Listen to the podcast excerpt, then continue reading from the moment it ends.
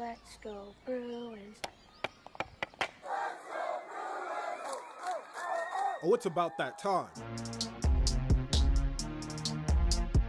Welcome to the Baldwin Bruins Sports Podcast, bringing you everything Baldwin athletics, including news, game breakdowns, analysis, interviews, and much, much more. Prepare for the laughs, hot takes, hard questions, and everything in between. Here are your hosts, Blaine Harding and Cydney Herrera.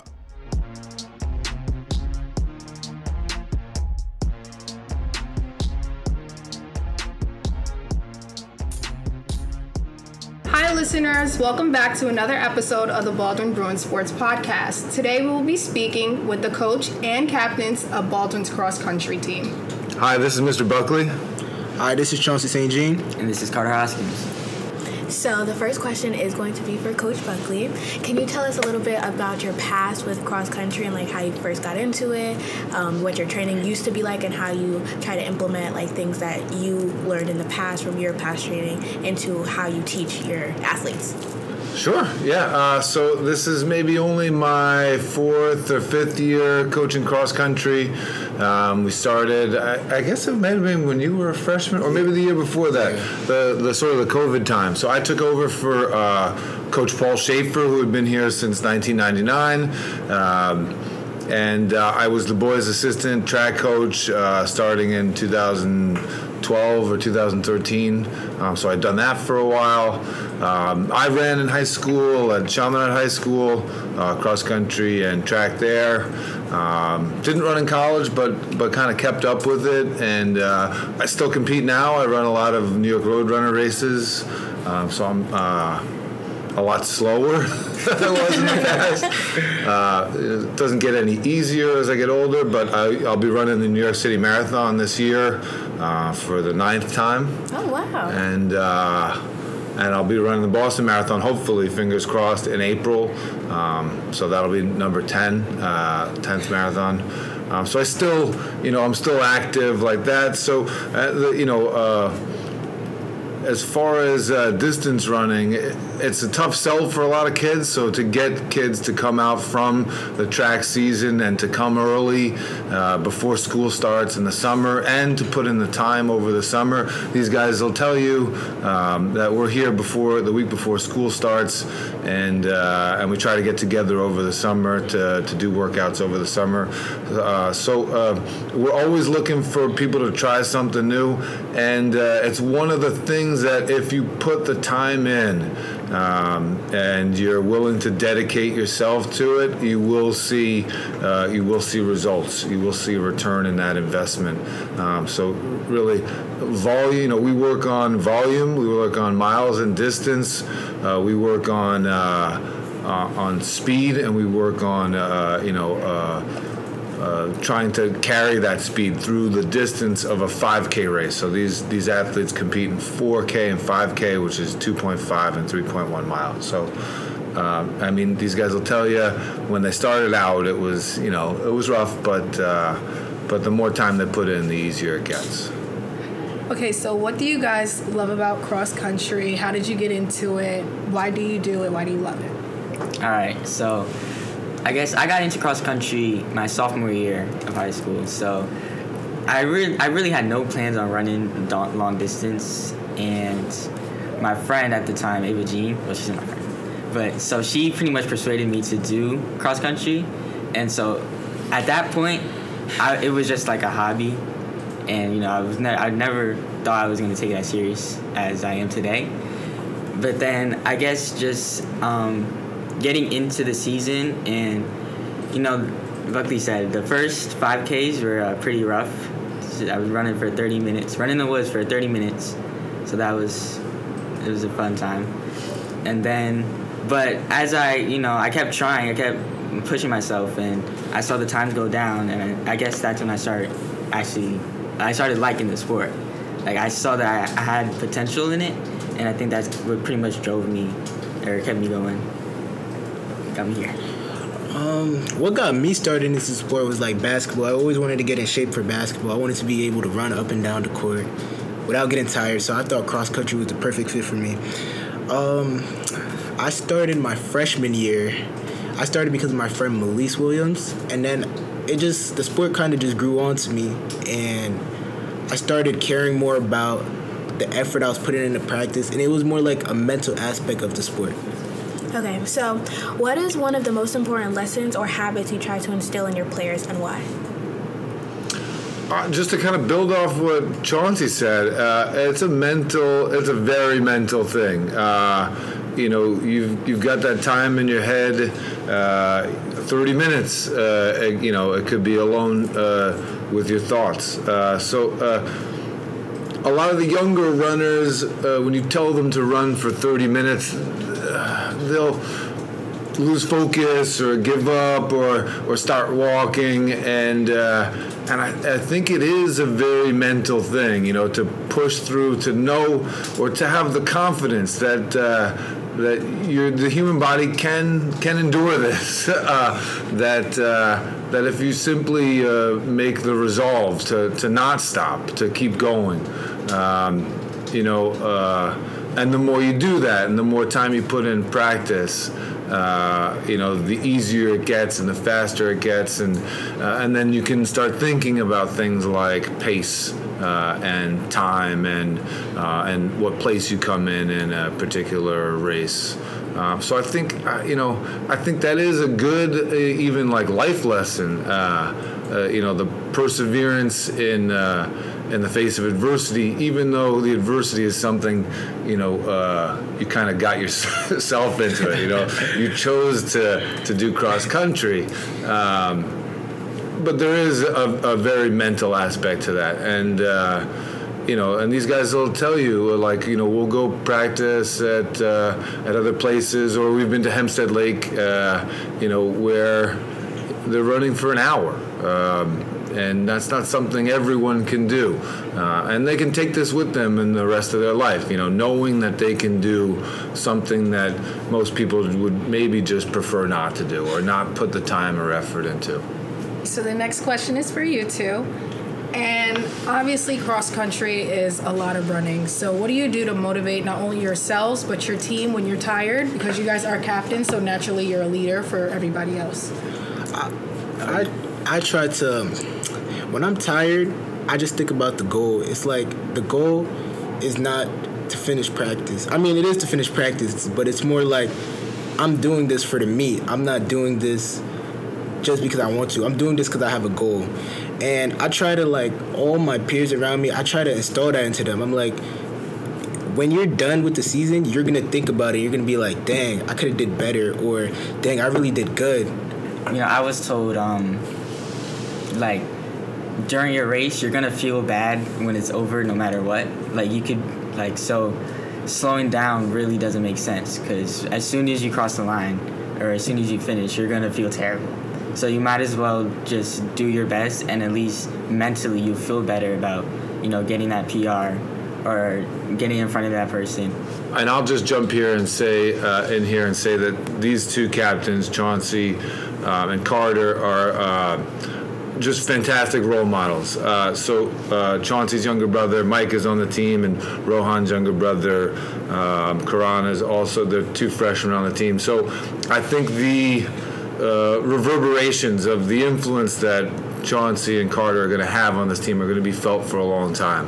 Um, just the the positive uh, the, the, the, positive role model uh, that, that they give for the younger the younger kids and uh, and just the specific guidance you know uh, I had a, a, two hour meeting at school yesterday and I knew without fail that Chauncey and Carter were going to run practice until I got out uh, you know and just having those two reliable guys on the team is is uh, you know it's worth uh, it's pretty priceless.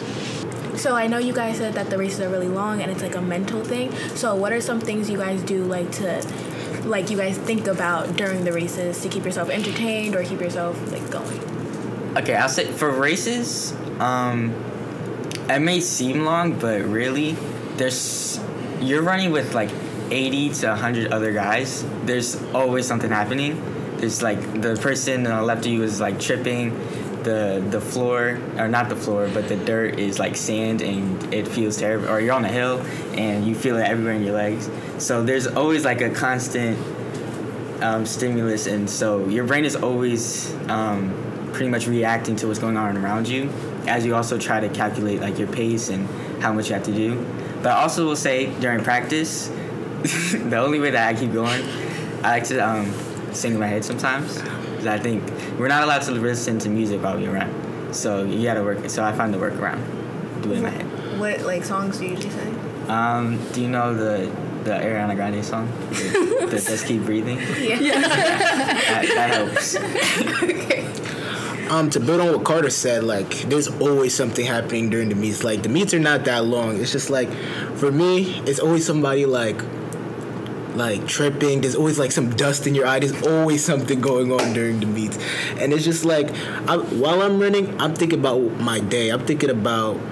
Oh, I have to go past that person. This person is breathing too hard. We got to get by him. This guy's trying to race me. I have to keep going. And it's just like, it's never boring. It's always something going on during the meets. So uh, uh, when I prepare, I'm running for not just 30 minutes, but sometimes an hour and 30 minutes or two hours, because you know my long runs on the weekends tend to be 15, 16. Sometimes you know I'll do at least one 18 and 20 miler before the marathon, so that takes a long, long time. so, so that's a long time alone with your thoughts. So like I'll uh, and I don't listen to music which uh, during that time, which I don't. Most people uh, ask me how I do that. It's just uh, it's time for me to process my thoughts and uh, plan out the rest of my week, and uh, it's almost like uh, one of the most peaceful times I get. You know. Uh, at home, there's always something to do and someone who needs to be picked up. But but this this time is like just kind of time alone with my thoughts. So would you say like you guys look at running as therapeutic and calming?